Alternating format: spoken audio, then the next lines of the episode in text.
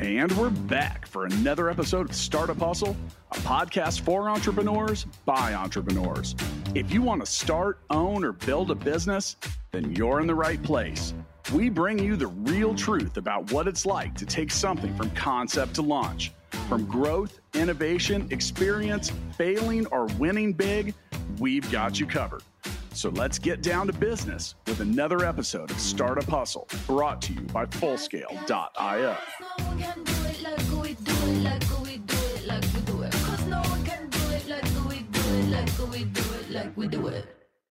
And we're back for another episode of the Startup Hustle. This is your host today, Matt Watson. Very excited to be joined with Anand from his company Halo today. Um, they are doing some really cool stuff with um, automating transportation in Las Vegas. And it's a, it's a new startup. They're doing some really super cool stuff. So excited to, to talk all about that today. Um, reminder that today's episode of Startup Hustle is powered by Fullscale.io. Hiring software developers is difficult. Fullscale can help you build a software team quickly and affordably and has the platform to help you manage that team. Visit Fullscale.io to learn more. Anand, welcome to the show, man. Yeah, thanks for having me. Super pumped to be here. So, you know, my first question for you is how did you go from software engineer to CEO of a startup? That's my favorite journey. I love that journey. I know it's a wonderful journey. I gotta I gotta embrace it every day. Every day is you always think about that. I'm like, I was just a software engineer before. Now this is wild. People are working for us. yeah. How did so tell us a little bit about your background in that journey. I think it's a super interesting journey. Um, I did the same thing. I went from software developer to you know entrepreneur and CEO, and always a cool story. Yeah, um, I'm a, I come from India originally, born and raised there. Very lower middle class family. I um, I did my bachelor's computer engineering there.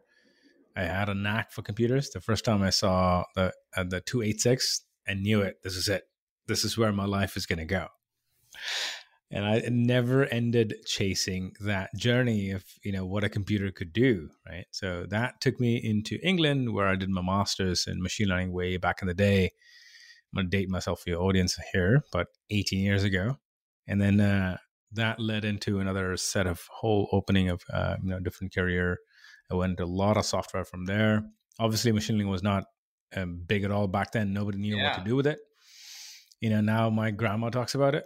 So they're they're like, "Hey, have you heard of this thing called ChatGPT?" Yeah, it's just you know, it's just all making a huge comeback, right?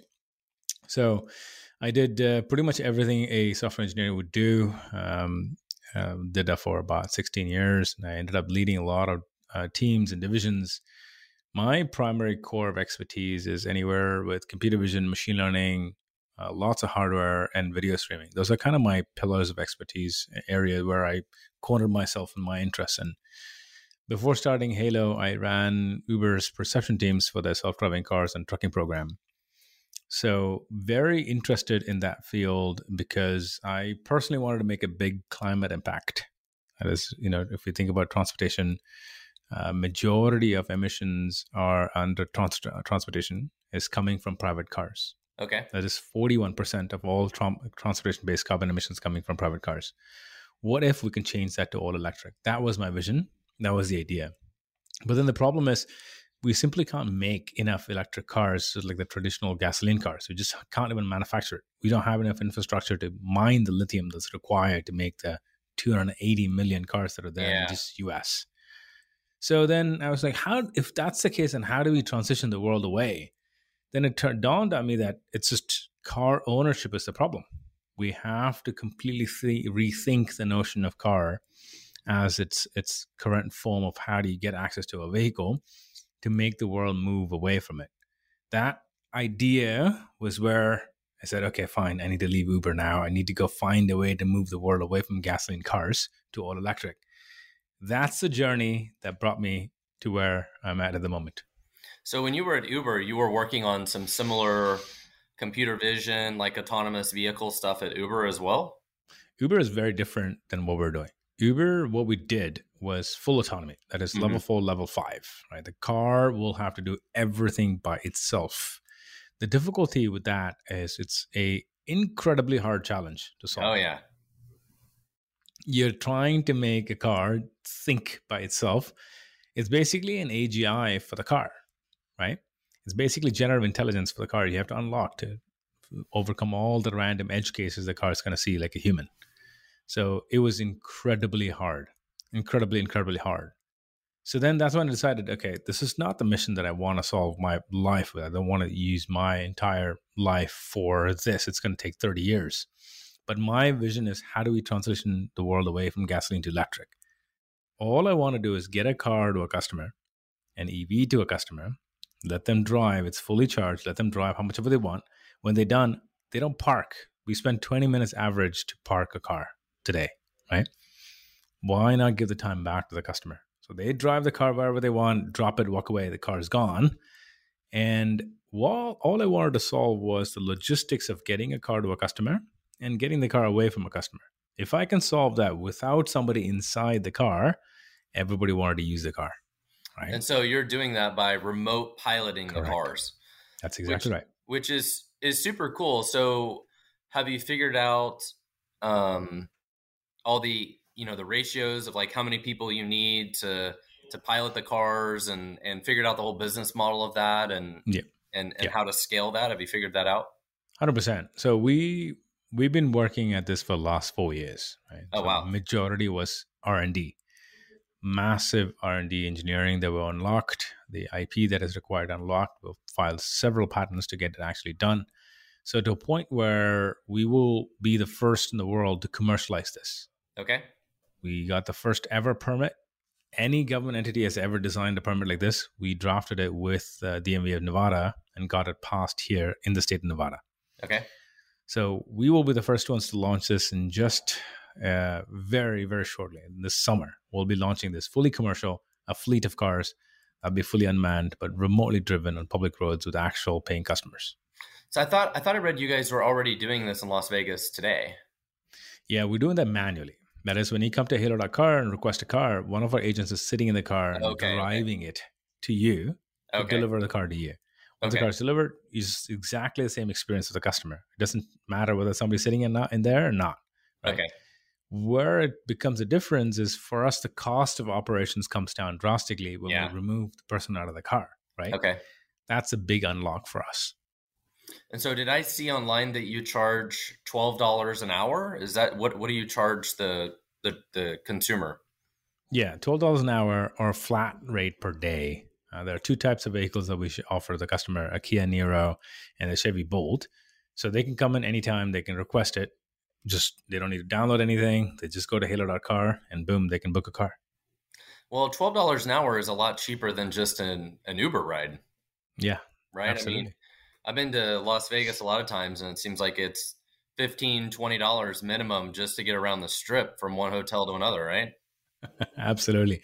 If you think about Uber, it's very interesting. The economics for that is very difficult to crack, right? If you think about it, the biggest cost of Uber operations is a driver in the car. They have to pay the driver that eighty to twenty four dollars an hour. Yeah, but but Uber takes most of the revenue, not the Yeah. driver. So it's like I feel like the problem with that model is actually Uber.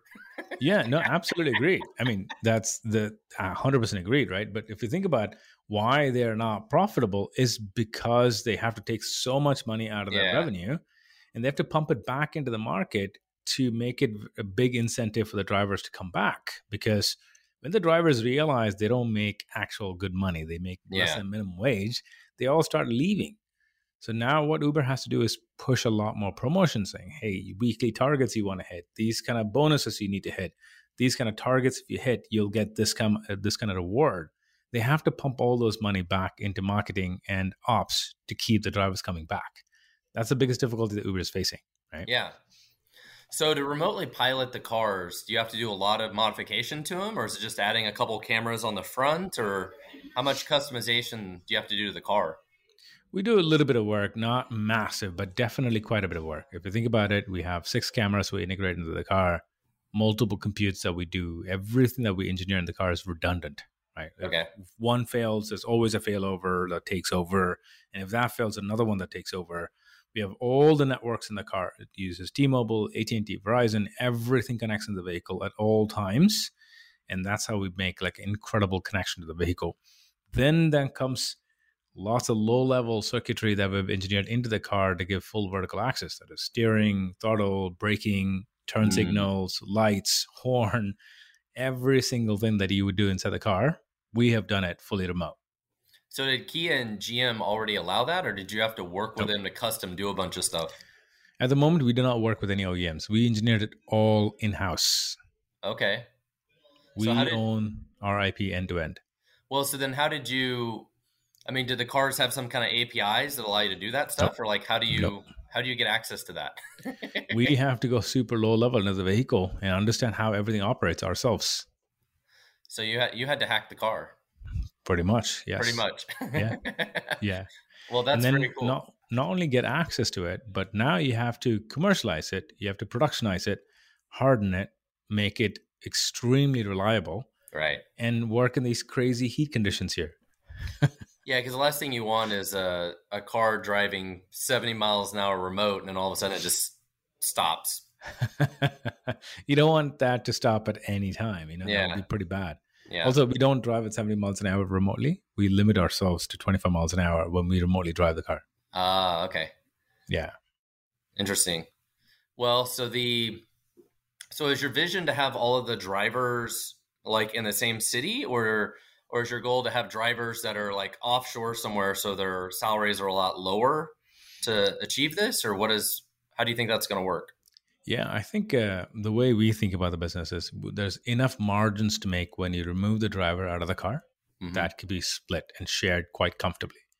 Our vision is to employ, you know, remote pilots here in the U.S. inside this in the country to allow them to drive. That allows us a few things. Number one is it obviously helps in bringing the latency down as close as possible. To, If you keep the remote pilot as close as possible to the actual Sure. deployment, it definitely helps bring the latency down. Number two is you can build our own infrastructure to make sure security is super high, safety is super, super high. Number three is we have the control on training our remote pilots to be as safe as possible and follow our internal guidelines and process and protocol, right? That helps a lot. And then other another big one is cities love it. They all love creating jobs. And when we Right. create jobs, we get a right of way to come in and help them draft new policies, new safety protocol in place, and get even better at, you know, something what like what we're doing. So is your goal to have all the remote pilots in the same urban area as the as the cars? At the moment, yes, they they are in the same cities as, as a deployment. In the future, that might change a little bit. It might be per quadrant of the country. We might have them in that quadrant. Might mm-hmm. change strategies in the future, but for now, we only have one city that we would deploy. Yeah. Only Las Vegas. So all of our pilots are here. Yeah, yeah. That's it, right?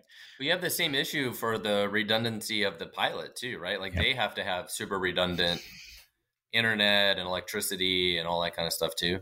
Hundred percent.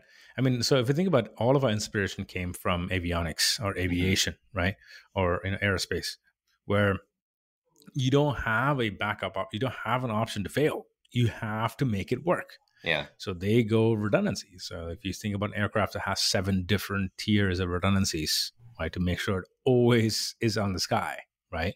Very similar to us, uh, we've made sure that when the car is remotely piloted, they always have a connection.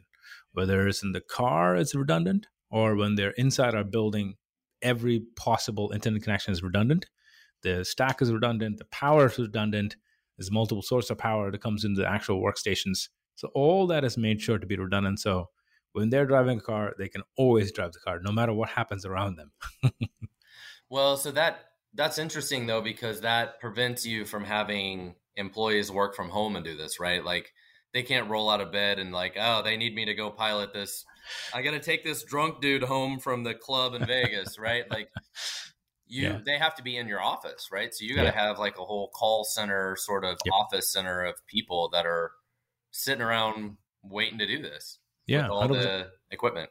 Yeah, absolutely. I mean, think about it this way, right? So it's it's a really positive thing because a uh, life of an Uber driver, they have to sit in the car all day long, heat, whatever weird conditions, and they have they have to take crazy passengers all the time. Mm-hmm. Right. They don't want to be talking to everybody. They don't want to just be in their car, putting miles in their own car. Yeah. In this case, they're coming for a desk job, Right. nine to five, with good perks. They have snacks, lunch, everything's there. They just do that job and then they go home and ha- spend time with family. Yeah. So what what does it cost to? You mentioned you could rent the car for the whole day. Mm-hmm. What does it cost to rent for the whole day? Yeah, about eighty dollars plus insurance and taxes. So it's it's going to be cheaper to sleep in the back of the car than the hotel. Possibly, yeah. Depends on which city, though. in San Francisco, it's going to be way cheaper. Ah, San Francisco is going to be way cheaper. Yeah, yeah, for sure. Maybe we should give a tent as well in San Francisco. Comes with the car. Oh my goodness. uh, yeah, it's it's funny, but it's not really funny. Yeah, that's the world we live in. That's the well, world we live in. I do want to remind everybody that finding expert software developers doesn't have to be difficult, especially when you visit fullscale.io, where you can build a software team quickly and affordably. Use Fullscale to define the technical needs that you have and see what developers are available to join your team today. Visit fullscale.io to learn more. So, Anand, building this software must have been super complicated. Um, were you still involved in the engineering part of it, or have you been able to be the CEO and, and hire a team that's done all the work, or do you still find your hands in the code? Well, um, I do not find my hands in the card, code at all. And luckily, we've got incredible talent that's way smarter than me to come join the company to build all, all right. that for us. So that's lucky. But uh, I do run the product and overall engineering every day. That's my core expertise. That's my core cat talent. So I do that every single day. I've filled in gaps with other people that I joined the company to take over marketing, operations, and all that kind of stuff. So we've brought in experts in the industry. Some of our testing operations folks come from uh, this industry for 25 years of testing actual vehicles they've built for OEMs and tested for OEMs. They come in and do all of our operations and testing uh, instead of me being part of that. Right. So that's the okay. whole point the experts that we hired came in and took over so i can focus on the product and engineering really heavily so would you say you're also the cto yes i am also the cto and the okay. cpo at the moment yeah well I, I, that's where i've been recently you know i've been the ceo but still the cto right it's like that's a that would be a difficult thing i think to hire a cto because i feel like i would potentially micromanage them right because it's like my expertise so yeah. You'd have to hire somebody that you trust unequivocally more than yourself almost to yeah. do it. Like it's yeah. it would be a hard hire, I feel like. It's an extremely hard hire. If you think about it, they not only have to be very, very strong in engineering and uh, and like also tech itself, but they have to be very strong in vision. Yeah. I mean, think about us. We've been thinking about this for years. I've been thinking about this for four plus years. So I've developed so much intricacy in in how I want this product to be built and engineered. Right. right. A brand new person to come into the company and take over all of engineering and execute at the way that we want to execute is extremely difficult. Another another thing, reason why I'm kind of reserving that for myself is, uh, as a hardware company, it is extremely difficult to build um, a, a vehicle like this for the resources that we ever have. We don't want to burn too much money. We have to be right. extremely careful about how we burn money extremely careful about how we dedicate resources to improving and creating the IP. So not every CTO, quote unquote, that you want to hire might have the same m- mindset as sure. like come in with limited resources and make a big impact. That's a really difficult, you know, skill to have and develop. And luckily, me coming from a very, uh, you know, lower middle class background, I can see the value of money, value of every dollar that we spend. That has to have a much bigger ROI, right? So that mindset is also very difficult to find in engineering talent. So, as going from an engineering manager to a CEO, what just curious, what are you? What have been the biggest struggles for you? I mean, you know, you, you hired a a chief operating officer or somebody to kind of help run all the things that are not your expertise or what yeah. I'm curious like what what has been that journey for you and the struggle for you that you've had to learn? Yeah i've hired one of incredible uh, cso chief strategy officer. She was ex vc um, ran deep tech fund in the past.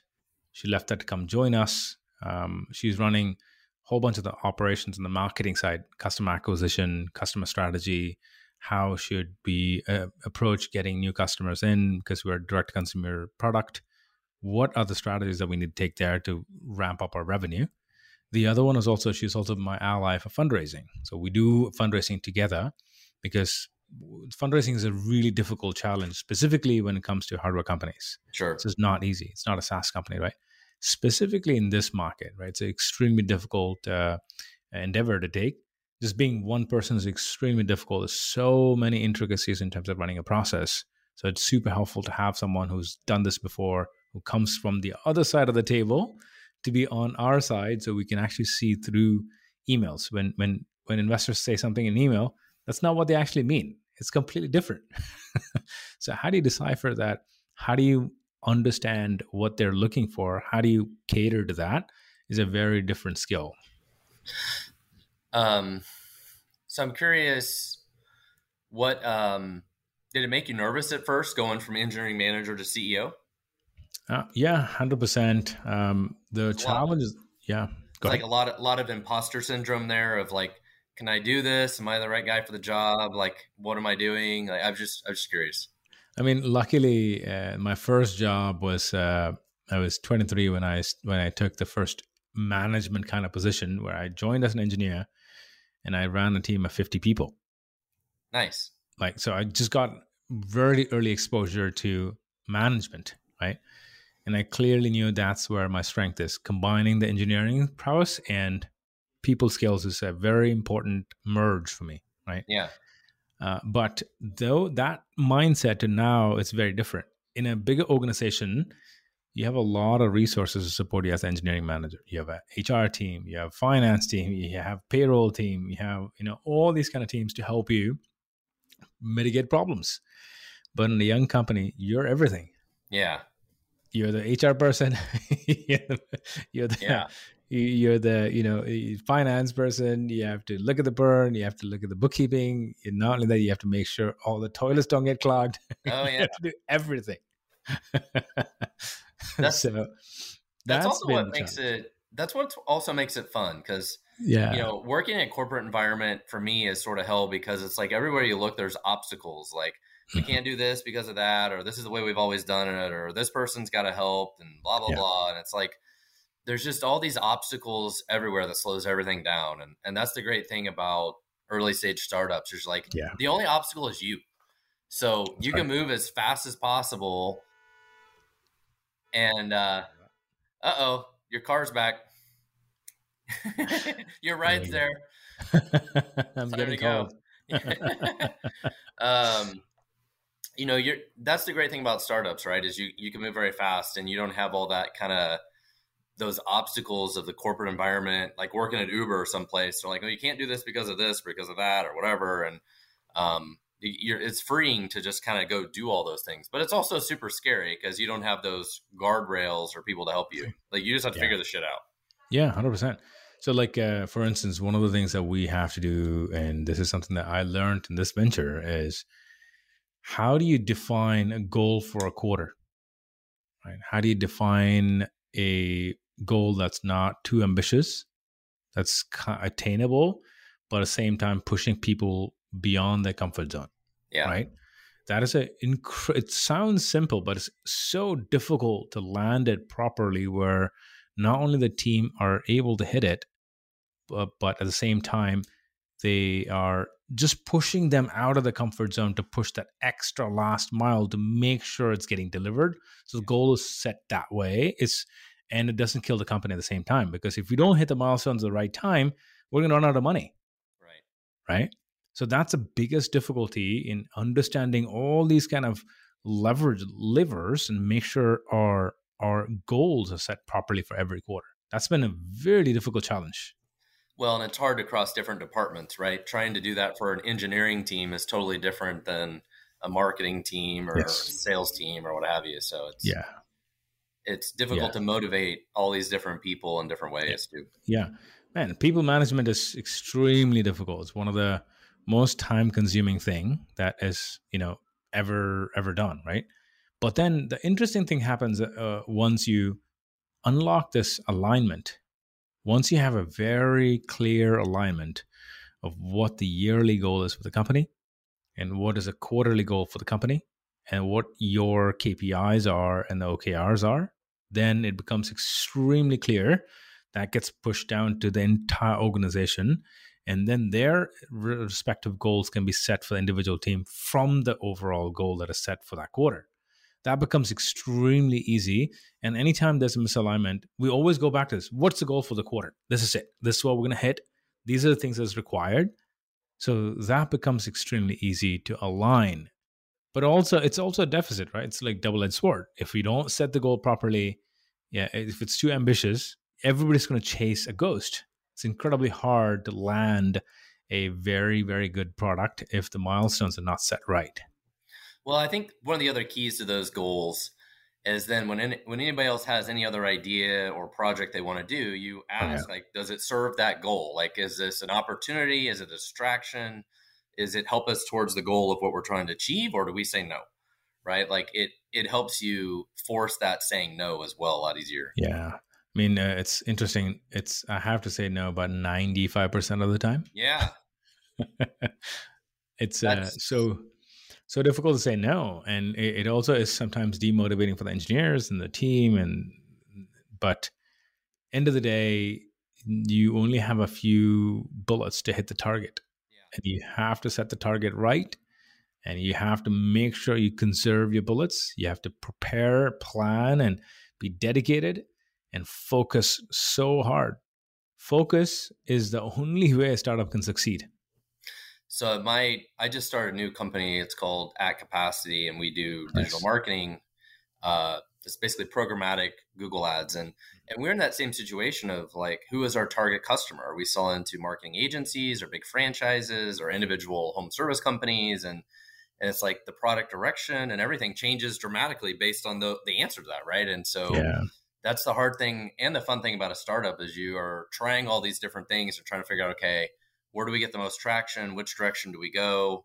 But you can't do all of them because it's you know for us it's like what a big franchise wants versus like an individual plumber wants is different different things. Like 60% of it might be the same but the other 40% is wildly different. And the a lot of startups die because they don't say no to one or the other right? They, they try to do all these different things and um that's that's the struggle is saying no. Yeah struggle is the hard part right? That's a hard part to say no to lots of people to make sure the company's always on target it's always focused. Yeah. So you, you mentioned your goals earlier. So you said your guys' goal to go live with this with paying customers did you say it was like july or was it summer? This, this summer. Okay awesome. Yes. and uh I'm gonna have to figure out how to get to Las Vegas to try this. I, I yeah, come it. down. I want to see it in action. So yeah, the absolutely. so what what are your guys' goals for like the next 12 months? Do you have a goal of getting to a fleet of 10 cars, 100 cars, or, or you know, like what what are your goals? Yeah, we're already at 20 cars right now. Okay. Right, so we've hit a pretty decent goal this quarter. Right, we want to hit like a bigger number. We did that. Uh, the overall goal for this year is we want to get to about 75 cars. Okay. And fully driverless, fully deployed with real paying customers. So if you have 75 cars, how many remote pilots do you need? Uh, it depends on how we gain our customers, all depending on the number of customers. I would say anywhere from uh, 20 to 35 remote pilots that we will need, depending on how well we scale, how good the revenue is, how the utilization of the fleet is, all that kind of matters. But in general, about 25 to 30, 35 uh, remote okay. pilots. So I have to imagine this is extremely capital intensive for you guys, right? Because you have to buy these cars, customize them, buy all this equipment. Like even going from 25 to 75 probably seems like a giant mountain to climb, mm-hmm. right? From a capital perspective. Yep. Oh, absolutely. Yes. The, the interesting thing here is we, we've made sure that we can retrofit the car very successfully for very low cost that we've achieved we achieved that last year, late last year. It was the biggest Q4 milestone for us, right? Then we started driving the cost of that stack down drastically this first quarter this year. And then the second quarter this year, the same milestone is going further and further yeah. to a point where we have the target set to what we need to hit to unlock scalability. That will happen late quarter third, right? So, what happens then is it's interesting that the world has come up with beautiful financing mechanisms for cars. We've been financing cars for, you know, hundreds of hundreds of years, maybe around 100 years, right? So, we don't have to worry about financing the cars. Okay, we can good. work with partners, we can work with fleet op- operators, fleet management companies, and we just stack that fleet and deploy it. So we, as a company, we can still focus on tech. We can focus on tech operations. We're still a tech company, and we don't become a fleet management company. Yeah. So it becomes a very different story to partner up with them in the future. And so when you guys modify the car, when I saw pictures online, it still looks mostly like a totally normal car. It doesn't look like Waymo's cars, which look like some sort of like futuristic thing covered in nothing but equipment. Like they don't even look like a car anymore, right? Like your car still look like a normal car. Yeah, that's another mission of the company too, right? To elegance and the the graceful nature of a factory vehicle should not be lost. Yeah. We retain that as much as possible. The way we integrate our sensors should be very non-intrusive, very lean, easy. In fact, we want to retain the resale value of the car too. Yeah, yeah, I was going to say that's a big one. It's a huge one, right? So if we if we cut too many cables, we drill holes in the car, we lose resale value. So we don't do any of that. Nobody's going to buy one of those Waymo cars. no, ain't gonna happen. Not gonna happen. No. They can't resell that. They have to make the money back. Yeah. The unfortunate reality of autonomous cars is so expensive to build one autonomous car with all those sensors. So the payback period for them is far beyond the actual lifetime of the car. So how do they expect to become profitable is a big question mark in my opinion. I'm sure a common question you get though is how does how does it impact your business model when eventually if they figure out how to do fully autonomous cars though? Yeah so let's think about it for a second right?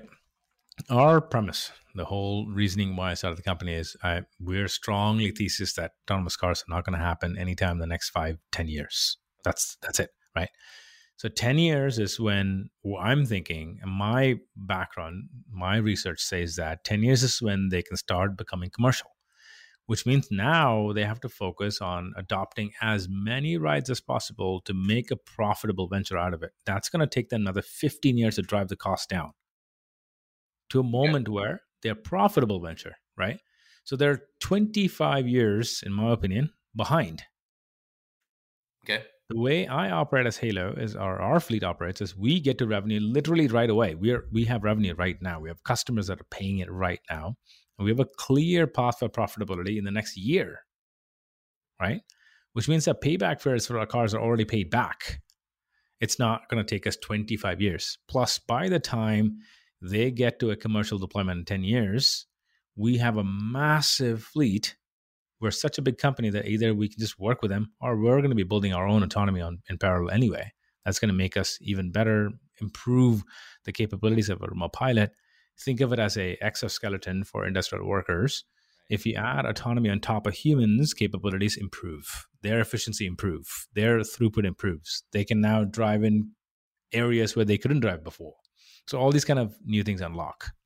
Do you? I'm sure you. I'm, we talked earlier about saying no and and all the different opportunities, but along the way of all this, have you also thought about using the the remote piloting for other types of vehicles, you know, be it on a military base or a forklift or a train or boats or all sorts of other things. Like, have you guys looked at applying this to other fields as well? We definitely thought about it, but definitely said no. Said no. Okay. um, it's uh, it's because it's just you never know what the can of worms you you'll open when you try a new use case. The the crazy part about military is you have to upfront commit before you can actually build something right? That's the biggest difficulty for the military and dod is you just have to make a massive upfront investment.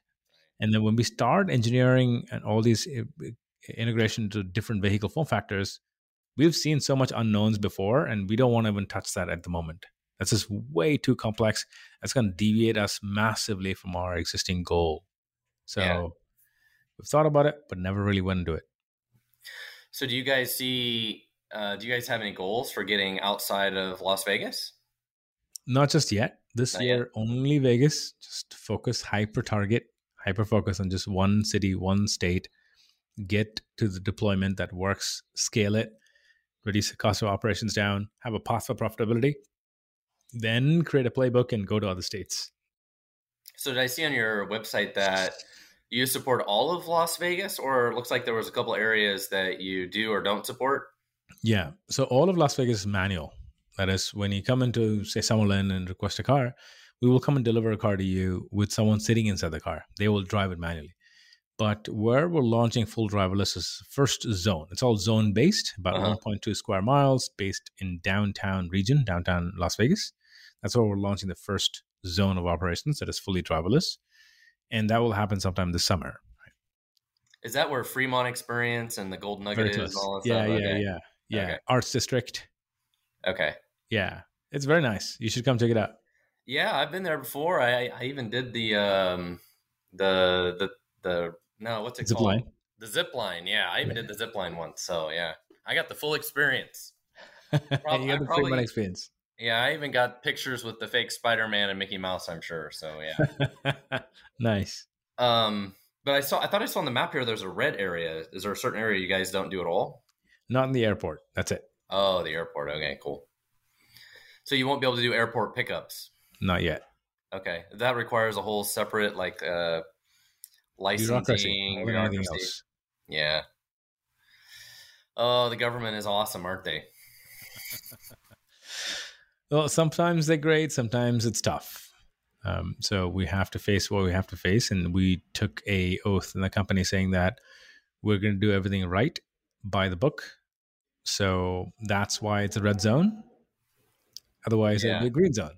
yeah, yeah, yeah. I watched the. um I think it was on Showtime. It was a story about Uber. I can't remember what it was called now. Uh, yeah. It was super fascinating. You know, all their legal battles with the city. Super pumped. Super pumped. Yeah, that's a yeah. great show. Yeah. Um, very fascinating. Yeah. But, uh, um, if you need to hire software engineers, testers, or leaders, Fullscale can help. We have the people and the platform to help you build and manage a team of experts. When you visit fullscale.io, all you need to do is answer a few questions and let our pl- platform match you up with our team of fully experienced embedded engineers. At Fullscale, we specialize in building long term teams that work only for you. Learn more when you visit fullscale.io. So, as we wrap up the show today, I'm curious if you have any any other words of wisdom for other entrepreneurs out there. And i would say especially software developers are like hey can i be a ceo of a company? You know can i make that leap? Can i you know can i go from engineering manager i have a product vision go be a founder be a ceo making that leap? Do you have any words of wisdom if you never try you will never know there you go so just go do it we all you, you can always get a job. Yeah, yeah. I think I think the key to it, what I would always tell people is whoever has the real company vision for what you're doing needs to be the CEO, right? The, the whoever's the CEO needs to have the company vision. And you can always hire people around them to do the things they're not an expert at, right? And so at my last company, I I was in charge of kind of like you. I was in, I was in charge of the technology and marketing because I'm I have really a knack for marketing too. Nice. But yeah, like sales and support, our chief operating officer ran all of that, and so it was a good mix, right? It's so I think the key is just surrounding yourself with the the weaknesses you have and yes. and being real about that, and. And then over time you learn a lot. I'm sure you've changed oh, yeah. and learned a lot over the last four years oh, since being man. the CEO as well, right? Yes. Oh my God, so much I've learned in the last three months. Yeah. yeah. All right. Well, Absolutely. thank you so much for for being on the show today again, this was Anand Nandakumar, and his his company is Halo. It's uh, Halo.car. Um, check check them out, and if you make it to Las Vegas, definitely uh, check out try and rent one of your cars this summer. So it's gonna be awesome. That'd be fantastic. Thank you so much for your time, Matt. Uh, nice talking to you. All right, thank you, guys. Thank you. Startup Hustles brought to you by Fullscale.io, helping you build a software team quickly and affordably. Make sure you reach down and hit that subscribe button, then come find us on Instagram. See you next time.